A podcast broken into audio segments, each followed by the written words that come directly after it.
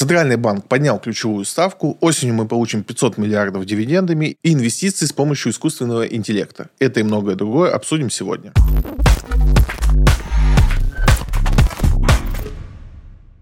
Банк России принял решение повысить ключевую ставку на сто базисных пунктов до тринадцати процентов годовых. Решение ожидаемо, и тут как бы много было, конечно, разговоров на этой неделе. Вся эта история с повышением ключевой ставки сильно выбивается из тех планов Центрального банка, которые у нас были. Ставка не такая планировалась, уровень инфляции не такой планировался, и сейчас эти все прогнозы корректируются. Тут интересно, что говорит Центральный банк про следующий год, и там тоже мало приятного. Там инфляция на уровне шести, а базовая ставка на уровне двенадцати процентов.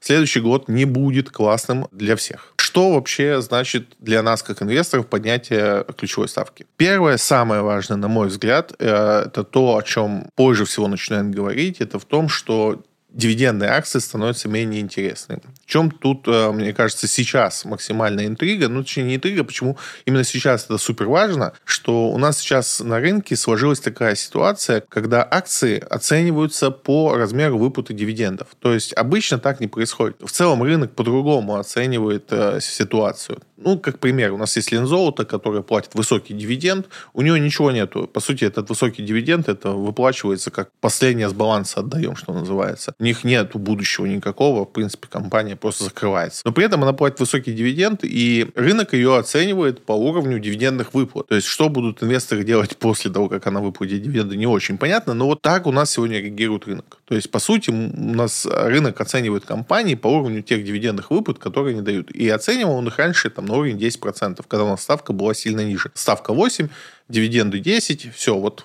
так будем оценивать акции. И вот последние там, восемь месяцев – это вот динамика, которая прослеживается. Теперь, когда у нас ставка тринадцать, а мы оценивали, условный Лукойл будет стоить там, восемь тысяч, потому что он двенадцать процентов платит дивидендов, вот этого не произойдет. Ну, то есть, не конкретно с Лукойлом, а в том, что когда у вас ставка тринадцать, сейчас ОФЗ будут давать тринадцать копейками, и сейчас дают там двенадцать копейками. То есть, у вас гарантированная доходность выше двенадцати, у вас есть условный Лукойл, который все еще дает десять-одиннадцать процентов, Лукойл становится неинтересным. И он, конечно же, не пойдет к тем таргетам, которые рисовались до прошлого повышения ключевой ставки до двенадцати, то есть, там, полтора два месяца назад, мы по-другому оценивали Лукойл и по-другому выставляли там таргетную цену в расчете на то, как его будет рынок оценивать. Вот эту ситуацию, которую ну, не до конца сейчас все понимают, она будет происходить. Поэтому я предполагаю, что следующие несколько месяцев дивидендные акции будут падать в цене, потому что им надо будет скорректировать дивидендную доходность на ту доходность, там, которая близка к сегодня хотя бы к облигациям. Потому что зачем вам условный тот же Сбербанк, который заплатит десять процентов, если у вас есть там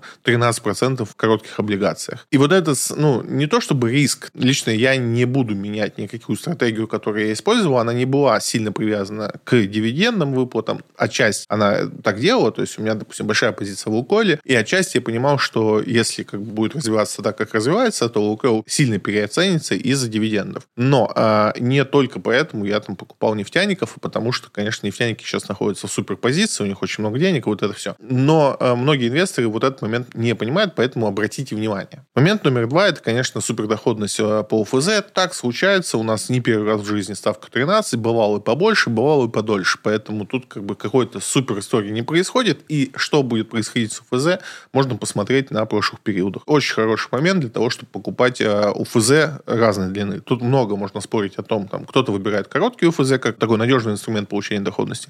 Кто-то берет сейчас длинный УФЗ для того, чтобы на этом заработать, когда ставка пойдет вниз. Но вопрос, когда ставка пойдет вниз, потому что что по прогнозам Центрального банка в следующем году этого особо не произойдет. Хотя, опять же, ну, прогнозы прогнозами. Центральный банк принимает решения по факту. То есть прогноз у нас был совершенно другой, нежели та ситуация, которая развивается. И, может быть, будет лучше в следующем году, а может быть, будет хуже. Мы не знаем. Вы, как инвестор, должны для себя принять решение, там, в том числе по покупке длинных УФЗ. Второй момент, который важно отметить, это что касается инвестиций в недвижимость. Сейчас история тоже будет интересно развиваться. С одной стороны, если мы говорим про ПИФ и недвижимость, часто вот тоже переживает, что когда будет сильно повышаться ставка, то ПИФ и недвижимость начнут падать в цене, потому что доходность-то у них низкая, и, соответственно, куда им расти, тогда будет еще ниже. Сейчас там тот же парус дает в районе десять процентов, и кажется уже не суперинтересно. Но, опять же, все забывают, что высокая инфляция, высокая ставка, она прибавляет хорошо к телу самого капитала. То есть, условно говоря, высокая инфляция, она впитается недвижимостью, и это переоценится. В моменте, да, вы будете получать там сильно меньше, чем банковский вклад. банк. Но переждав там какое-то время, у вас это переоценится в стоимости самого актива, и вы это все догоните и даже заработаете больше, чем сейчас просто деньги на депозит класть. И в целом, если мы посмотрим динамику таких изменений, ключевая ставка обычно на пифы недвижимости никак не действует. У нас, конечно, на рынке сейчас достаточно странная ситуация, может быть, все что угодно. У нас физики могут как угодно развернуть эту ситуацию и по-своему принять новые правила. Я бы не дергался, по ей недвижимости переоценится, может быть, не быстро, но это произойдет. Да, в них есть четкий риск, что если у нас сейчас э, будет момент гиперинфляции, у нас ставка улетит за тридцать, то они, конечно, все еще будут давать доходность десять процентов, потому что эта доходность, она формируется от арендных платежей э, тех компаний, которые там сидят. И там договора, эти договора, там, как правило, на пять, семь, десять лет, там есть индексация, но она небольшая, там, в основном-то там, пять процентов. И, соответственно, вы вот эти там семь-десять лет, насколько у вас там арендатор сидит, будете получать низкую доходность. И будете получать ну, большую доходность в росте цены капитала.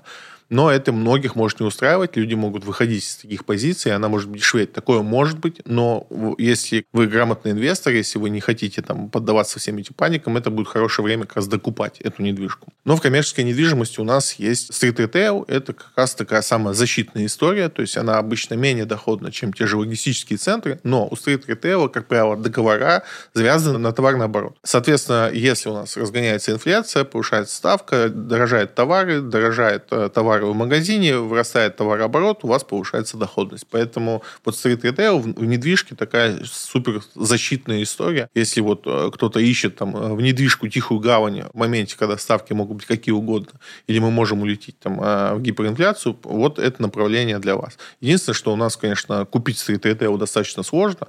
Из более-менее доступных это там Simple Estate, они со своими проблемами, то есть не так часто там объекты появляются для входа, не так просто все это купить, ликвидность не такая себе, но, опять же, такой инструмент есть, и там дальше сами решайте, нужен он вам или нет. Что касается э, жилого фонда. Квартиры объективно будут дешеветь. И тут э, два варианта. Смотрите, у нас есть первичка, на которую действует льготная ипотека, и вторичка, и вторичка, и все остальное. Апартаменты и вот это вот. Первичка, все зависит от того, что будет делать государство. Сейчас у государства там по разным слухам они хотят эту всю льготную ипотеку так или иначе прикручивать. Появляется вот это увеличение первоначального взноса двадцать процентов.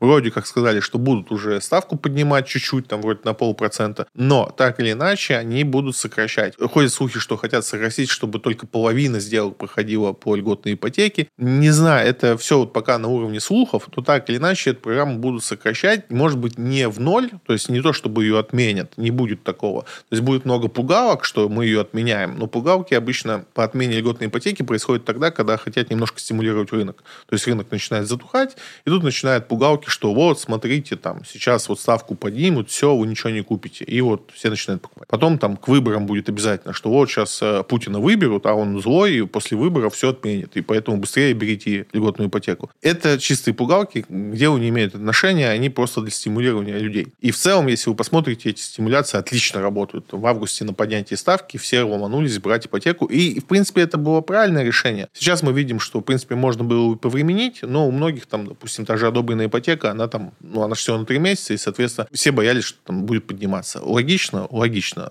С льготной ипотекой понятно. Все будет зависеть от решения государства, но я не думаю, что там будут новые послабления. Может быть, что-то там на Дальнем Востоке будет новое, но это массово на рынок не будет влиять. Послабление там не будет, будет какое-то ужесточение, может быть, опять же, разное, но не в ноль. То есть она все еще будет в каком-то виде существовать. Что касается вторички. Вторичка будет дешеветь. Это уже очевидно понятно. Почему? Потому что ставка по кредиту растет, кредиты брать становится невыгодно. Для большинства, почти там, восемьдесят процентов людей, кто берет ипотеку, для них важен тот платеж в месяц, который они будут платить. Соответственно, чем выше ставка Центрального банка, тем выше кредитная ставка, тем выше ваш ежемесячный платеж при прочих равных. Соответственно, когда люди перестают брать кредиты, перестают покупать недвижку, у нас почти восемьдесят процентов сделок идет через кредит, спрос уменьшается, что происходит с ценами, естественно, они падают. И это будет происходить. То есть это может происходить достаточно долго, но это так или иначе произойдет. К концу года, я думаю, что мы увидим самые низкие цены, потому что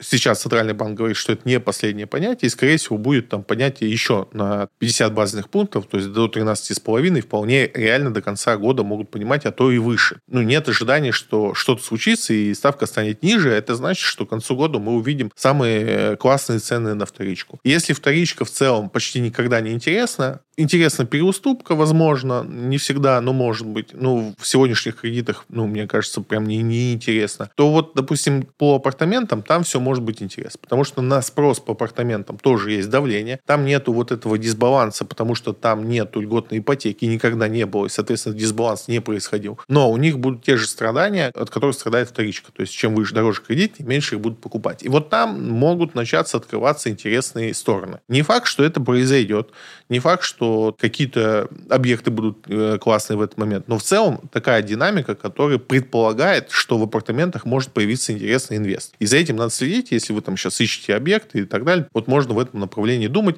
С апартаментами есть свои сложности с инвестированием. Мне они не очень нравятся. Много заморочек, много сложностей, много подводных камней. Но в целом как бы люди используют, многие рады. Единственное, не берите ничего, что э, продается с дальнейшим управлением. Нам сейчас приходит в Москву вот эта питерская история, когда апартаменты строятся под управление, под управляющую компанию, и вы потом через нее сдаете. Вот это не стоит рассматривать. Там свои подводные камни. Надо в этом четко разбираться. А в принципе вот в сторону апартаментов можно посмотреть, потому что таких объектов на рынке немало, и есть немало хороших. Так я вижу изменения, которые вот происходят в направлении инвестиций с повышением ключевой ставки до тринадцати процентов.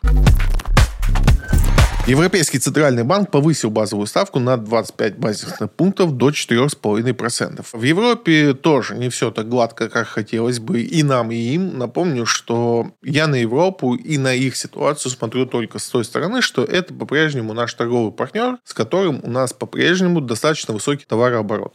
И если он сейчас там упал из-за того, что мы не поставляем больше газ и нефть в прежних объемах, то остальные товары все еще между нами э, переходят. Там есть разные ситуации, то есть допустим, из-за того, что в Германию перестал приходить дешевый газ, им приходится сейчас там наше удобрение покупать, которое они, собственно, всегда сами производили и чувствовали себя очень хорошо, и их удобрения были достаточно известны в мире. То есть сейчас вот а, такие дисбалансы происходят. И, возможно, таких дисбалансов будет еще много. Но так или иначе, это наш торговый партнер достаточно крупный. Хотя, конечно, все эти санкции и препоны понаделали миллион, но в целом, как бы, все еще мы торгуем. И ситуация у них тоже не очень, и это также будет на нас влиять. Чем хуже у них, тем будет хуже у нас, и, собственно, имеем, что имеем. Проблема ЕЦБ в том, что ставка, она принимается для всех, для всей зоны Евросоюза, а инфляция в разных странах, она разная. То есть Прибалтика, у них там по двадцать процентов уже инфляция, и им это поднятие ставки там на полпроцента, ну, не холодно, не жарко. А, допустим, в той же там э, Франции ситуация сильно лучше, и для них вообще по-хорошему надо было ставку даже немножечко понижать. И вот из-за этого дисбаланса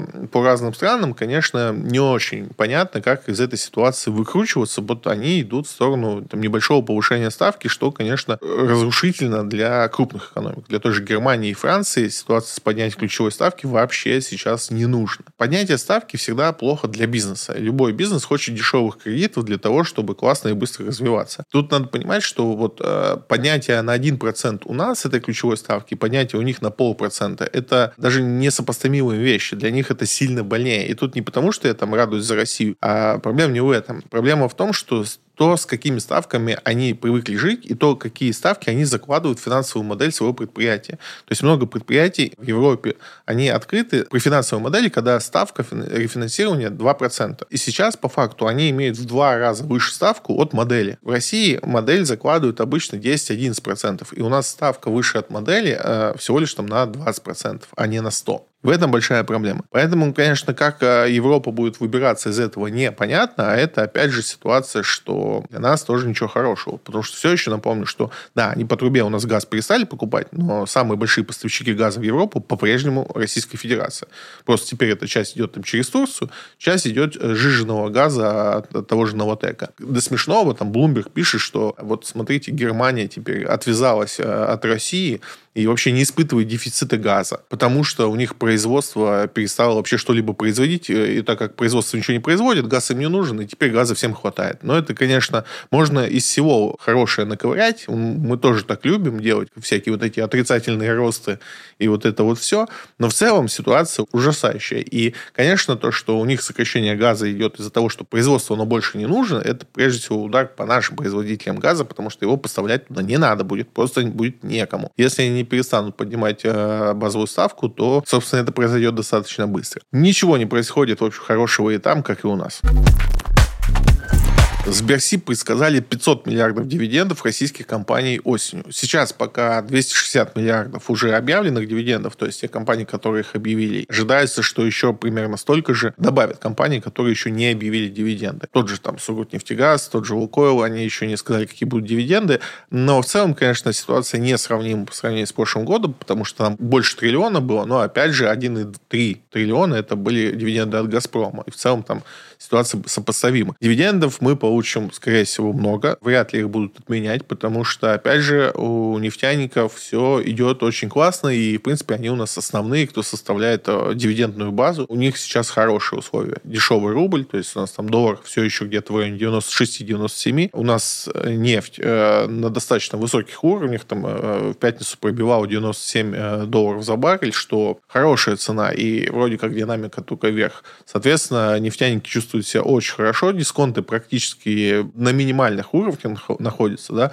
Напомню, что у нас есть санкции, которые против нас ввели и заставляют продавать баррель нашей нефти за шестьдесят долларов. Но, естественно, этого не происходит. Он так торговался, пока такая была рыночная цена. Сейчас рыночная цена другая, и, соответственно, наша нефть продается сильно дороже тех ограничений, которые ввели. Поэтому, в целом, у нефтяников все хорошо. Я думаю, мы можем получить больше пятьсот миллиардов дивидендами. Посмотрим в итоге, как это будет, потому что, ну, в действительности ничего еще не понятно. Тот же Лукойл, от которого мы ждем большие дивиденды, он может на эту часть дивидендов выкупить акции университетов, о которых мы говорили в прошлых выпусках. То есть там не факт, сколько еще пойдет на дивидендов.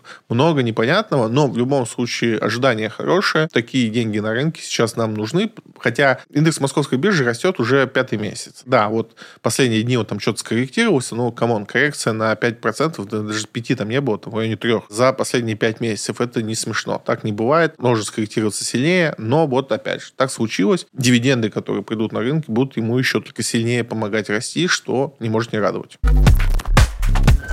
Сроки владения ИИС один и ИИС два будут зачитываться для нового типа ИИС. Новости про ИИС три. Наша нерегулярная рубрика. Все ждем. У нас с первого января две тысячи двадцать четвёртого года появляется ИИС три. Соответственно, первые два уже открывать нельзя будет. И периодически, как я и говорил, будет все больше и больше новостей, каких-то изменений. Пока ничего нового. Это такой микс между двумя ИИСами. Между первым и вторым увеличили срок владения. То есть, если сейчас вам надо там три года для того, чтобы получить льготу, неважно, какую вы выбрали, то там нужно будет тут пяти, и будут его разгонять и до пятнадцати. О чем новость?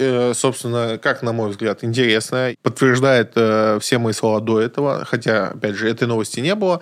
Но в ИИС три будет засчитан срок владения вашими ИИСами, которые вы сейчас владеете. Я так понимаю, что можно будет, не закрывая ИИС, который у вас открыт, перевести его в новый формат по какому-нибудь заявлению, нажатию кнопки, не знаю как. И тот срок, который у вас этот ИИС был открыт, он автоматически перейдет на новый тип ИИСа. Что классно, потому что, как я и говорил, не надо ждать э, с тем, чтобы открывать ИИС, если вы его не открыли. Можете не обязательно выбирать сейчас там ИИС первого типа или второго, просто откройте. Чем быстрее, тем лучше. Вас это ни к чему не обязывает, но может дать интересные плюшки, которые там сейчас вам не нужны, а понадобятся через пару лет. Поэтому, опять же, если вы не открыли ИИС, обязательно это сделайте. Много компаний предлагает разные бонусы за это открытие. Посмотрите от брокера к брокеру, но обычно Тинькофф дает больше всего за это. То есть, если вы там откроете у него, купите там на десять тысяч что-то, он может вам еще там на двадцать тысяч накинуть акций. Много таких подобных акций, надо разбираться. Я, честно говоря, не сильно слежу, и у меня нету ссылки, по которой можно получить этот бонус. Но если вам это надо, напишите в Телеграм, мы вам все найдем и э, дадим все ссылки, которые вам нужны. Студент после защиты диплома с помощью чат джи пи ти применил ИИ для трейдинга. Эту новость мне прислали, наверное, больше пятнадцати раз э, в чат для вопросов э, с просьбой, чтобы я это прокомментировал. И вот, собственно, я комментирую. Но я всем этим людям ответил. Давайте ответим теперь тем, кто про эту новость ничего не знал. Суть в чем? Есть студент в Москве, который достаточно там, популярности приобрел, когда защитил дипломную работу с помощью искусственного интеллекта, а конкретно с чата джи пи ти. И, собственно, об этом было много споров, разговоров, а вообще это корректно, а можно, и вот это все. Но в итоге как бы он защитил-защитил, никаких проблем у него с этим не было. Какие-то вузы после этого даже официально заявили, что у них можно все это использовать для написания диплома и так далее. Вот а, следующая тема, к которой он пошел, это составил инвестиционный портфель на основе чат джи пи ти. И тут, если вы не знаете, как работает чат джи пи ти, я не буду прям внедряться, потому что там надо ну, ряд вещей объяснять, что, допустим, чат джи пи ти не имеет свежей информации о ситуации в мире. То есть у него есть дата обновления, последняя дата обновления два года назад. Два года он не получает информации. Он не знает, что за эти два года было, хотя может догадываться. У него нет подключения напрямую к интернету. Он не может зайти на сайт, что-то там посмотреть. Но а, это можно исправить. То есть есть... А, плагины, которые это исправляют, они могут подключаться к интернету, он может смотреть из-за страницы, делать аналитику и так далее. Не так давно в чат джи пи ти добавили возможность анализировать данные. То есть до этого это была речевая модель, с которой вы общались, там, задавали вопросы, получали ответы. Сейчас чат джи пи ти может, это случилось не так давно, анализировать данные, то есть вы можете закинуть в него таблицу Excel с данными, попросить с этими данными что-то сделать. Отлично работает. На основе этого появились э, плагины, которые стали предлагать разнообразные инвестиционные решения. Всегда была идея вокруг того, что ну, мы же принимаем как-то инвестиционное решение, пусть делает это искусственный интеллект. Суть в том, что э, во многих странах, в большинстве стран, где разрабатываются такие э, инструменты, как чат джи пи ти, подобные советы запрещено давать. То есть там законодательный инвестиционный совет э, по поводу того, что покупать, что не покупать, могут дать люди, имеющие определенный сертификат. И искусственный интеллект такой сертификат получить не может. Поэтому технически они не дают подобных советов. То есть не может чат джи пи ти посоветовать вам какую-то инвестиционную стратегию или даже стратегию для трейдинга. Но, естественно, на каждом уровне работы чат джи пи ти эту надстройку пытались обходить. И все обходы эти, этой надстройкой, они алгоритмические. То есть это не искусственный интеллект. Создают какую-то структуру алгоритма, что проще понять, это там вот, скринер акций. Да? То есть вы говорите, покажи мне акции, у которых там самый большой доход в этом году был. И вот вы видите какую-то, какие-то акции. Вот такие надстройки над чатом джи пи ти стали делать возможно по двум причинам. Анализ данных и возможность подключения плагинов. И появилось несколько плагинов, которые действительно работают э, с данными по э, акциям. Но это, опять же, не искусственный интеллект. Это чистый алгоритм, и если мы его не намекнете, не подтолкнете к выбору правильному, то он не сделает этот выбор за вас. В этом вся соль. И, по сути, в чем новость? Студент э, в чат джи пи ти подключил несколько плагинов, сделал несколько промптов, и он выдал какие-то акции, потом он обновлял данные и просил чат пересобрать этот портфель. В итоге торговал на какую-то прибыль. Во-первых, там все за него месяц, и он получил какие-то данные на итоге месяца. Это ну, вообще не показатель ничего. То, что у него получился плюс, классно, я очень рад за него, но это не показатель эффективности такого инструмента. У нас есть куча экспериментов, самых разнообразных. Мой любимый, когда обезьянка кидала в название компаний дротиком и получала результат лучше управляющих большими фондами. То есть таких экспериментов много. Их нельзя принимать как ситуацию, которой теперь можно пользоваться. Это классно, это весело. Студент молодец, что так сделал. Это привлекает внимание как к инструментам, так и к инвестированию, но не имеет практически пользы. пользы, к сожалению, поэтому не думайте, что появился теперь инструмент, который позволит вам выбирать самую лучшую акцию, которая вырастет на икс сто. Просто для этого надо куда-то зайти и что-то нажать. эс пэ бэ Биржа перевела все активы Гонконга в дружественную инфраструктуру. Непонятно, насколько она там дружественна, как она устроена. Точных данных они не раскрывают. Просто сказали, что теперь все дружественно. Вроде как цэ бэ проверил, что все дружественно. И это дает нам возможность, будучи неквалифицированным инвестором, эти бумаги покупать. Весь вопрос в том, а надо ли нам их покупать. Китайский рынок очень сложный. Аналитики по китайскому рынку очень мало. Отчеты по китайским компаниям славятся тем, что они не всегда, ну, честны, так скажем. То есть у них своеобразное представление о правде и о трактовке некоторых событий, поэтому доверие к их отчетам ну, такое себе. Они в целом, ну, не особо заточены, чтобы их акции кто-то покупал. Они очень любят там в своем вот этом котле вариться, сами с собой там разговаривают, сами свои акции покупают. И, и вот это вот открываться миру, делать отчеты на английском языке, какие-то подробные, им вот это все не надо. Из-за этого анализировать Китай достаточно сложно. И когда мы даже видим каких-то очевидных лидеров, которые бы хотелось иметь, типа там Алибабы или там Tencent, или даже Xiaomi, которые в России очень любят и покупают, очень сложно их анализировать. Очень сложно принимать какие-то решения. Более того, их правительство еще больше любит вмешиваться в коммерческую деятельность. Да и, в принципе, они себя не позиционируют как некие капиталистическая страна, а все-таки у них там коммунистическая партия, и все еще государство бизнесом управляет. Это тот риск, который более яркий и более, ну, ярко выражен, чем в России. Когда мы говорим, что в России много компаний, аффилированных с государством, выполняют задачи государства и могут эти задачи не совпадать с интересами инвесторов, то в Китае это вообще, в принципе, такая надстройка над всеми. То есть у нас это условно над Газпромом, над Сбербанком. Но у нас есть условный фусар, который может самостоятельно принимать какие-то решения. Ну как, тоже самостоятельно, все понимают. То в Китае эта настройка официально существует. То есть никаких проблем. То есть завтра они решат, что там эта компания теперь больше так не делает, и эта компания делать так больше не будет. Из-за этого китайский рынок очень сложно анализировать, очень сложно его покупать. Хотя я знаю, что есть эксперты, которые там неплохо себя чувствуют, но я к таким не отношусь, поэтому от меня каких-то рекомендаций по китайским бумагам очень, ну, редко можно услышать. Хотя опять же, я очень люблю компанию Li Auto и владею ее акциями достаточно долго, и очень много они принесли прибыли. Все мне нравится, но вот кроме Li Auto другого подхода к покупке китайских бумаг у меня не было. Индийские нефтяные компании предложили способ репатриации шестьсот миллионов дивидендов. История продолжается с зависшими рупиями за нашу нефть в Индии. Я, честно говоря, не уверен, что эта история стоит столько внимания, но вот столько внимания сегодня ей новостная повестка отдает. Но, опять же, окей, раз это так всем интересно, давайте поговорим, что нового в зависших рупиях. В общем, есть индийские компании, которые не получают свои дивиденды от своих инвестиций в российскую экономику. То есть очень много, на самом деле, у нас индийских компаний владеют какими-то долями в нашем в нефтегазовом секторе. И, собственно, дивиденды им платятся, но платятся они на российские счета, и здесь они и лежат. В Индию они не заходят из-за проблем со свифтом. Собственно, очередное решение по тому, что делать с теми рупиями, которые у нас зависли за продажу нефти, давайте сделаем взаимозачет. Ну, то есть здесь лежат их деньги, там лежат наши деньги, деньги, вот давайте сделаем взаимозачет, каждый получит свои деньги. Классная идея, классная идея. Таких идей будет появляться все больше и больше. Я до сих пор не вижу проблему в том, что у нас там много рупий, пусть их будет больше.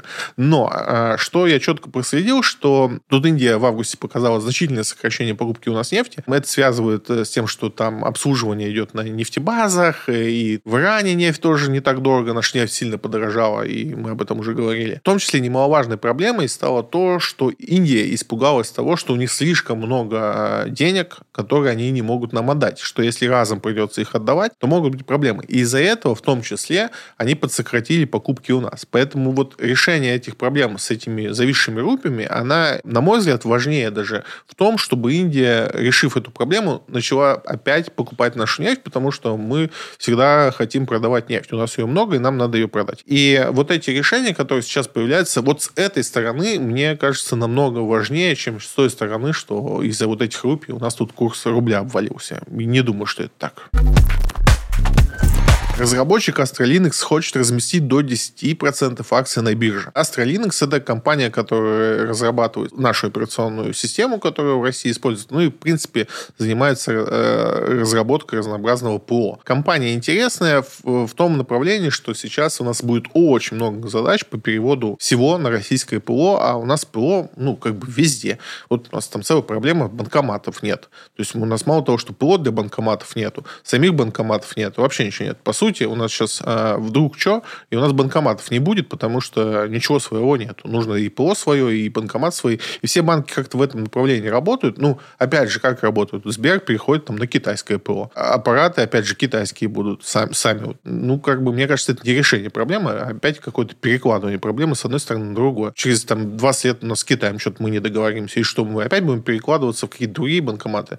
Может быть, уже начать делать свое. Я думаю, что к этой мысли э, придет в какой какой-то момент все руководство нашей страны и компании придут к этому моменту, потому что, ну, зачем перекладываться, если можно иметь свое. Конечно, вот э, те компании, которые уже давно занимаются разработкой ПО и показали свою эффективность, они будут сейчас пользоваться успехом. И компания Astra Linux одна из таких компаний. Неважно даже ситуация, это, как она сейчас развивается, намного интереснее, что с ней будет дальше. Я думаю, что в ближайшие три-четыре года климат не поменяется. И в целом мы будем смотреть в ту сторону, чтобы создавать свое ПО. Причем это та отрасль, где у нас э, нормальные перспективы. Те отрасли, где мы не догоняем, ну вот часто любят нам критиковать наше автомобилестроение. Вот смотрите, у нас с машинами беда, как бы вот не можем мы, и может быть это не наше. На мой взгляд, на это немножко иначе. Мы э, залезли... Создание автомобиля сильно позднее, чем весь мир. У нас нет собственного рынка для того, чтобы на нем экспериментировать, но он небольшой. Его недостаточно для того, чтобы на собственном рынке научиться создавать автомобили. Хотя я до сих пор считаю, что эра электромобилей может нас спасти, и мне кажется, что даже многие уже так подумали, и мы в этом направлении начали что-то делать. Но суть не в этом. Мы пришли в этот рынок автомобилей слишком поздно, когда много игроков уже были сильно далеко, у них были сильно лучше э, ну, все, и материальная база, и эксперименты, количество клиентов, э, специалисты, и вот это все. То, когда мы говорим про ПО, ну, программное обеспечение, компьютеры, вот это все, мы в это все нырнули примерно в одно время со всеми. То есть не было пинга, когда все там уже разрабатывали, там, не знаю, приложения для андроида, а мы тут еще что-то на счетах считали. Мы в этот рынок пришли со всеми и показали, что мы не то, что можем быть эффективны на этом рынке, а мы можем показывать суперклассные результаты. И у нас, правда, наше ПО намного зачастую лучше, чем ПО альтернативное. Ну, самое простое, возьмите социальные сети, Facebook и ВКонтакте. Вот без предвзятости, что из этого будет просто визуально лучше? Ну, на мой взгляд, Facebook просто ужасен. Это не значит, что я ВК люблю, я его тоже не люблю, телега и наше все. Но сравните просто самые крупные социальные сети в мире с нашей самой крупной социальной сетью. Банковские приложения, ну, это вообще как бы отдельное направление, которое, мне кажется, там нас уже никто не догонит. Но и в целом, если куда вы не возьмете, что касается ПО, наши разработчики показывают высокий уровень. Как бы у нас нет с этим проблем, мы можем конкурировать со всем рынком. А рынка, который в России существует, достаточно, чтобы выкатывать ПО любой сложности. У нас есть рынок и на свою операционную систему, у нас есть рынок, ну, на все. Его хватает. Это не автомобили, где рынок нужен больше. Мы здесь можем со своим ПО отлично себя чувствовать. Поэтому, конечно, выход такого разработчика на рынок – это очень интересная история. Во-первых, разработчика надо поддержать, потому что для них это все еще деньги. Во-вторых, он будет более открытым, мы будем больше знать о том, что происходит в этом направлении. Ну и в целом на это можно заработать. Газпромбанк временно ограничил выдачу ипотеки. Интересная новость, непонятная, но интересная. Газпромбанк не выдает ипотеку, выдает только зарплатным клиентам, поднял минимальный взнос за квартиру до тридцати процентов, то есть у нас государство ограничило до двадцати процентов, а они сделали тридцать процентов. И, собственно, не особых комментариев по этому поводу не дают. Скорее всего, ситуация связана с тем, что вот с повышением ставки надо пересчитывать модели, ужесточать требования к заемщику, потому что при таком другом кредите шанс невыплат по кредиту повышается, соответственно, эти риски. Соответственно, надо всю модель пересчитывать. И, видимо, из-за этого вот какое-то временно он не дает ипотеку. Посмотрим. За этой ситуацией надо следить, но, собственно, это такой неприятный звоночек. Это разговор о том, что риски владения недвижимостью в нынешней ситуации. Это не касается тех кредитов, которые выдались раньше. Если вот у меня кредит там есть самый дешевый, наверное, это шесть целых две десятых процента. Да я счастлив, когда ставка тринадцать, а у меня шесть целых две десятых кредит, куча инструментов, которые я могу просто бесплатно деньги получать от этого. Но вот те люди, которые сейчас будут брать кредиты, потому что если у нас ставка тринадцать, кредит на вторичку сколько будет? Ну, пятнадцать. Это уже, конечно, такое себе. Хотя, опять же, когда ставка была двадцать, люди по двадцать шесть кредитовались. Сделки проходили, это было удивительно, но сделки были.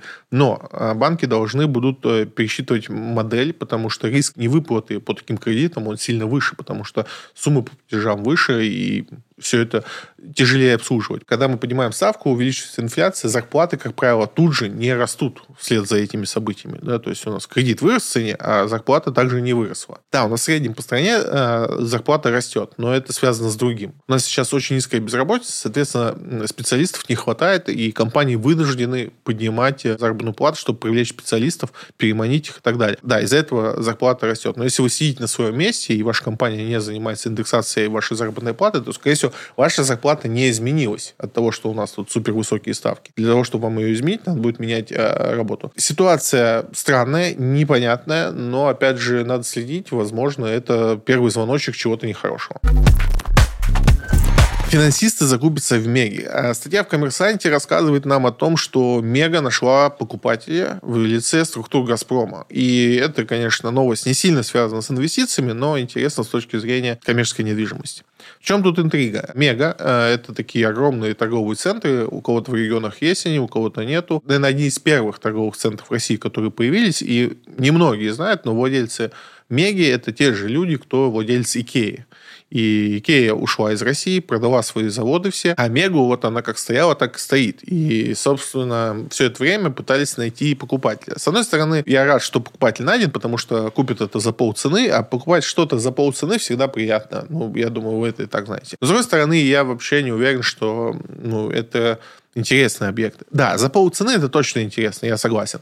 Но в целом мое отношение к торговым центрам, я много раз озвучивал, оно негативное. Во всем мире ситуация происходит такая, что люди пытаются переосмыслить, что теперь с этим делать. Вот, знаете, сейчас в Москве очень видно, как заводы в центре города переосмысляются, да, там их стараются не сносить. И такое бывает, и много, да, когда завод сносят и застраивают ЖКшками какие-нибудь. Но многие заводы, типа вот Флакон в Москве или Винзавод, их переосмыслили. То есть там появились какие-то пространства, какие-то креативные пространства, арт-объекты, вот это все. И мне кажется, с торговым центрами тоже придется переосмысливать э, эту ситуацию, потому что в том виде, в котором они сегодня существуют, они бессмысленны. И бессмысленны не только на территории России, но и во всем мире. А на территории России еще сильнее бессмысленны, потому что громко говорит, что от нас ушли там Зара и еще кто-то, все они там переоткрывались, переназывались, но в целом уход, допустим, Икеи из Меги меняет ход игры. Почему? Икея – это был такой ну, трафикообразующий объект, который прежде всего заманивал людей в торговый центр. То есть, как строится бизнес-модель торгового центра? Вы обеспечиваете вход людей там, в главный вход торгового центра. Вот вы обеспечиваете, говорите, тысячи людей в день заходит. А дальше вы арендуете как бы, площадь, понимая, что в эту дверь заходит тысяча людей. И ваша задача – к себе в магазин заманить этого человека. И есть часть... ну, площадей, которые отдают для того, чтобы генерировать вот этот трафик. То есть, допустим, кинотеатр, какие-то детские развлечения. Та же Икея – это точка, которая притягивает людей. Какой-нибудь Ашан. И вот это все. И часто, допустим, даже кинотеатрам дают бесплатно вот это помещение для того, чтобы они пригоняли трафик людей, чтобы дороже продать остальным как бы эти площади. Сейчас у нас, смотрите, кинотеатры умирают. И, опять же, это мировая тенденция. После ковида мы забили на этот вид искусства. Икея, ее больше нет. Там еще какие-то какие-то сетки поуходили.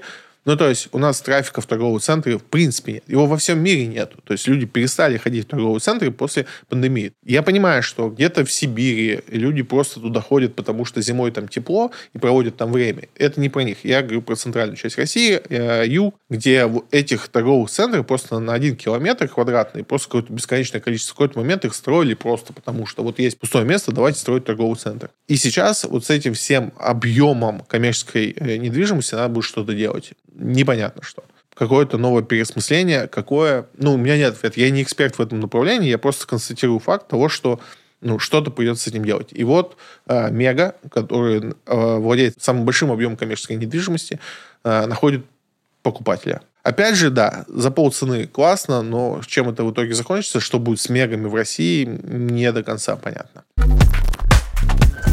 Друзья, это все новости, которые я хотел обсудить на этой неделе. Увидимся с вами на следующей неделе. Не забывайте подписываться на мой телеграм-канал.